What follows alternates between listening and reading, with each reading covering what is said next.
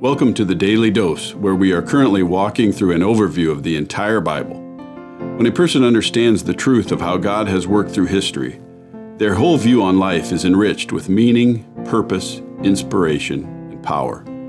Let's listen to Matt Reisetter, director of the Christian Crusaders in the Cedar Falls Bible Conference.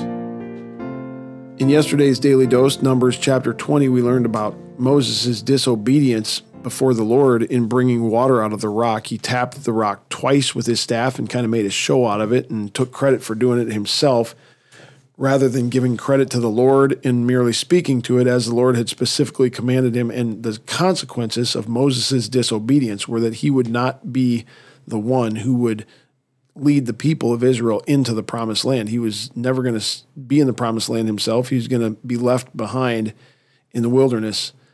And so we're going to see a new character come onto the scene today, Joshua, an important character in the Old Testament who will pick up the mantle of leadership that Moses has carried and he will lead the Israelite people into the promised land. We're not quite to that point yet, but today we're going to see how he is commissioned. And this is Numbers chapter 27, verses 12 through 23. The Lord said to Moses, Go up into this mountain of Abarim, see the land that I have given the people of Israel, and when you have seen it, you shall be gathered to your people as your brother Aaron was, because you rebelled against my word in the wilderness of Zin when the congregation quarreled, failing to uphold me as holy at the waters before their eyes. And these were the waters of Meribah of Kadesh in the wilderness of Zin. Moses spoke to the Lord, saying, Let the Lord, the God of the spirits of all flesh, appoint a man over the congregation who shall go out before them and come in before them, who shall lead them out and bring them in that the congregation of the Lord may not be as sheep that have no shepherd. So the Lord said to Moses, Take Joshua, the son of Nun, a man in whom the Spirit, in whom is the Spirit, and lay your hands on him. Make him stand before Eleazar the priest of all the congregation. You shall commission him in their sight. You shall invest him with some of your authority, that all the congregation of the people of Israel may obey. And he shall stand before Eleazar the priest who shall inquire for him by judgment of the Urim before the Lord. At this, at his word they shall go out, and at his word they shall come in, both he and all the people of Israel with him, the whole congregation. And Moses did as the Lord commanded him. He took Joshua and made him stand before Eleazar the priest and the whole congregation, and he laid his hands on him, and he commissioned him as the Lord had directed through Moses. So here we have Moses passing on the mantle of leadership to Joshua, the next leader. Joshua, if you remember from Pastor Kramer's devotion a couple days ago, is one of the two spies that went into the promised land. Joshua and Caleb, who came back with a positive report, a faithful report instead of a fearful report. And so the Lord has selected Joshua to lead the people of Israel into this next chapter as they move into the promised land. It's important to remember that God's not forsaking Moses. When we get to heaven someday, Moses will certainly be there. Uh, he's not cut off from the people of Israel for his disobedience to God in the wilderness of Zin at the waters of Meribah, but he does suffer the consequence of not ever being able to go into the promised land. There's a quote that Charles de Gaulle is attributed with saying, says the graveyards of are full of all kinds of indispensable men. Graveyards are full of all kinds of indispensable men. And you look at this man, Moses, who has led the people of Israel. He's one of the top three most prolific characters in the Old Testament. And God is going to kind of put him on the shelf now and move on to the next leader. Moses isn't indispensable, and God can bring another leader out to do the job that needs to be done. What's interesting about that is that confirms that this story that we've been following from Genesis through Exodus, Leviticus, now we're in Numbers. It's not a story about Noah. It's not a story about Abraham.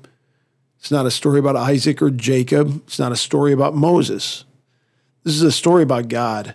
And God is orchestrating these events and He's weaving them together for His own good purposes. And eventually, they're going to culminate in God Himself, Jesus Christ, coming to this earth, living a perfect life, dying a gruesome death, paying a penalty for us, that anyone who puts their faith in Christ could be saved and redeemed to Him. The story is not about the men and the women that He uses, the quote unquote indispensable men who graveyards are full of. The story certainly isn't about you or me, who through his love he saves according to his good purpose, but the story is about him. Aren't you thankful to be part of God's story? Isn't it incredible that the creator of the universe, who made everything that we read about in the first chapters of Genesis throughout the universe, things we haven't even discovered yet in 2020, isn't it incredible that the God of the universe would incorporate you and me into his story, into history? Lord, thank you so much for loving us and caring about us. When, when I think about how we stack up in the whole realm of creation and in the in the litany of names that have had significant impact for your plans and purposes in the world it just makes me feel so small and so insignificant. But you have chosen to save me. You've chosen to reach out with your gospel and pluck me out. Forgive me. Give me the ability to trust Christ. Give me a purpose in my life that extends far beyond anything that I could have come up with my own ability or intuition. Lord, you've done that for so many of us that know you and trust you. And we're thankful.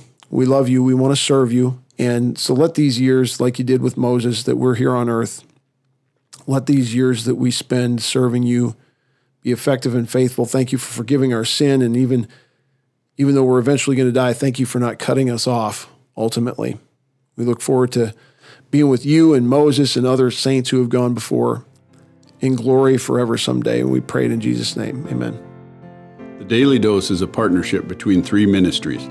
The first partnering ministry is Christian Crusaders, where you can find weekly 30 minute worship services on various radio stations at ChristianCrusaders.org, and where you can hear other engaging interviews with Christians who have inspiring stories or insights to share right here on the CC podcast. The second partnering ministry is Fresh Wind Worship, where typically they host a weekly worship service at 10:30 a.m. in the Diamond Event Center in Jorgensen Plaza at Western Home Communities. But for now, their services will be available on their YouTube channel, Fresh Wind Ministries, and linked to their Facebook page, Fresh Wind Worship. The third partnering ministry is the Cedar Falls Bible Conference, whose 2019 conference messages are available in video format on their website cedarfallsbibleconference.com. And don't forget to mark your calendar for this year's conference, the 99th annual, Saturday, July 25th through Saturday, August 1st. If this podcast is a blessing to you, please subscribe to it, leave a five star review, and prayerfully consider financially supporting one of the ministries mentioned above. Thank you for listening, and may God richly bless you.